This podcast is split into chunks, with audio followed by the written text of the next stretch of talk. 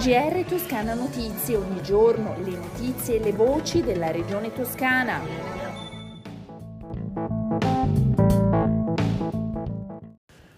Gentili ascoltatori, bentornati all'ascolto del GR di Toscana Notizie. Un nuovo bando per gli impianti sportivi e la riforma della legge che ne regola l'affidamento.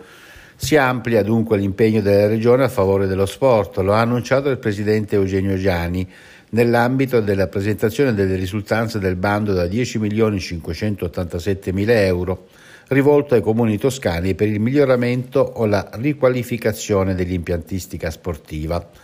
La Giunta è in programma di replicare il bando appena finanziato anche per il prossimo anno, aumentando le risorse a sua disposizione che saliranno a 12 milioni, così da rivolgersi a tutti i comuni che non sono rientrati in questa prima tornata.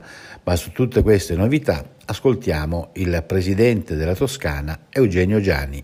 Vorremmo insomma che nei bandi che i comuni fanno e che devono fare venisse dato più ruolo alle società sportive storiche, cioè a quelle che operano da tanti anni e che quindi hanno delle professionalità da mettere competenza. Vorremmo che fosse valutato di più nell'affidamento agli impianti sportivi chi opera nel settore giovanile, perché a noi ci interessa che rinnoviamo gli impianti, ma il vero premio è la società sportiva che porta 500 bambini su un impianto. La Regione Toscana fissa in 99 milioni di euro lo stanziamento per le associazioni di volontariato e i comitati della Croce Rossa Italiana per le attività svolte nell'ambito dei trasporti sanitari di emergenza-urgenza per il 2021. L'incremento di 2 milioni di euro rispetto al budget complessivo degli anni precedenti, fissato in 97 milioni di euro, è frutto di una serie di verifiche sull'aumento dei costi sostenuti per garantire i servizi di emergenza-urgenza in ambito Covid e di emergenza sanitaria nell'anno in corso e fa seguito a momenti di confronto e condivisione con gli stessi rappresentanti delle associazioni. Riqualificare l'area di Tessili Cementi a Greve in Chianti e collaborare per l'eventuale riconversione industriale del sito produttivo del gruppo Buzzi Unicem SpA. È l'obiettivo del protocollo d'intesa sottoscritto tra Regione e Comuni di Greve e di San Casciano e la società Buzzi Unicem SpA.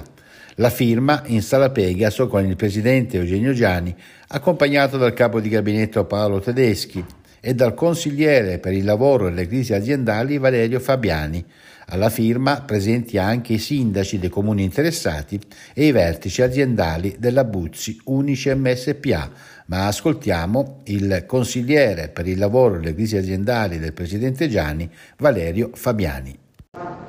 La firma del protocollo di oggi è un atto importante perché pone le basi per la reindustrializzazione del sito dell'ex cementificio di Greve. Qui si dimostra che è possibile far valere un principio di responsabilità sociale di impresa. Non è accettabile che un'azienda chiuda, licenzi e scappi, lasciando i costi di quella scelta a carico dei lavoratori del territorio.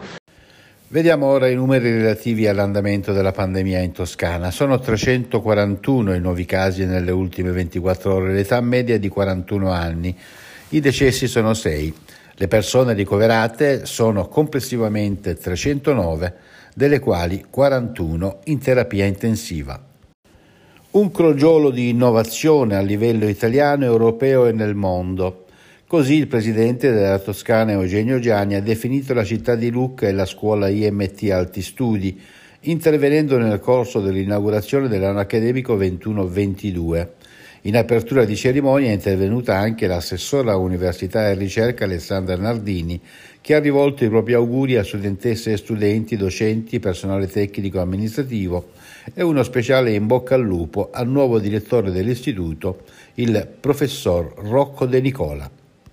Le previsioni del tempo in Toscana. Nelle prossime 24 ore il cielo sarà sereno o poco nuvoloso, le temperature minime in calo, massime in lieve aumento in Appennino, stazionarie o in lieve calo altrove.